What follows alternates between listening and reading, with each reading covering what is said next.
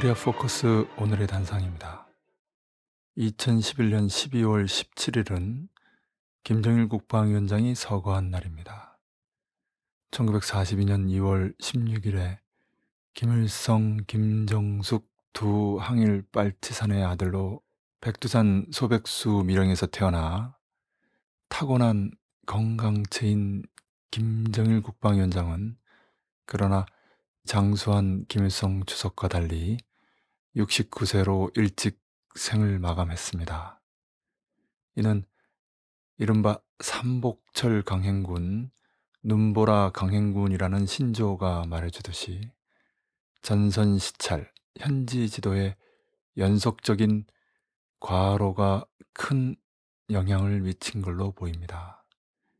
이미 전부터 건강이 안 좋았는데도 불구하고 생의 마지막 순간까지 김일성 주석이 본을 보이고 본인이 세운 원칙대로 군대와 인민을 끊임없이 찾아가는 최고 리더의 모습을 잃지 않았습니다.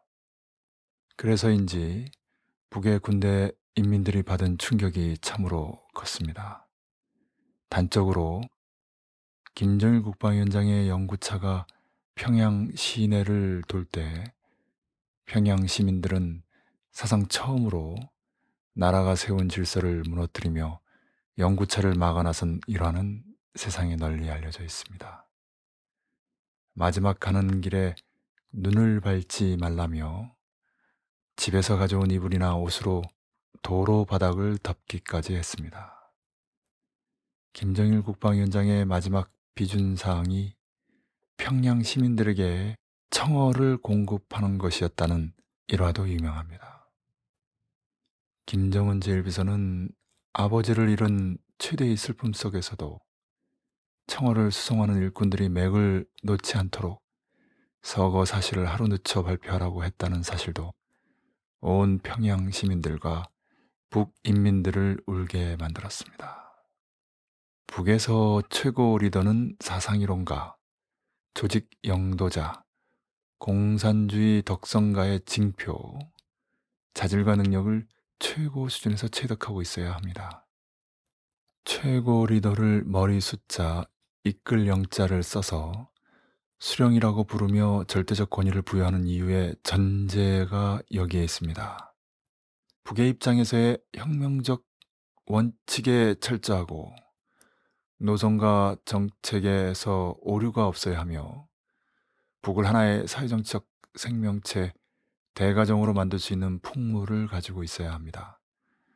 이런 세 가지 징표는 철저히 사회적으로 교육되고 육성됩니다.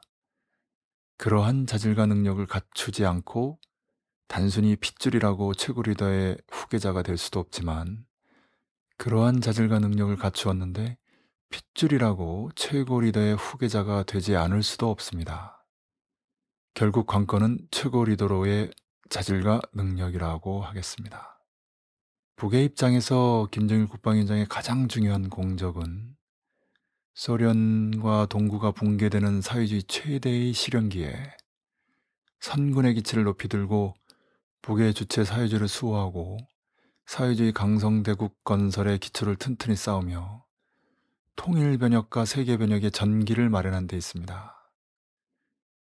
생애 내내 김정일 국방위원장은 김정일주의라는 말을 못쓰게 하면서 아무리 파봐야 김일성주의밖에 안 나온다는 유명한 말을 남겼는데요.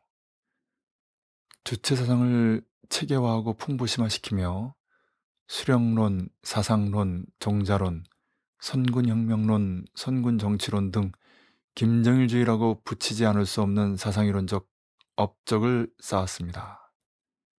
막스주의를 레닌이, 레닌주의를 스탈린이 정식화했듯이 김일성 김정일주의는 오직 그 후계자인 김정은 제일비서만이 정식화할 수 있습니다. 김일성 김정일주의의 본질은 인민대중 제일주의라고 규정한 김정은 제일비서는 김정일 애국주의를 강조하며 온 나라 군대와 인민을 거창한 창조와 변혁으로 불러일으키고 있습니다. 오늘의 단상이었습니다.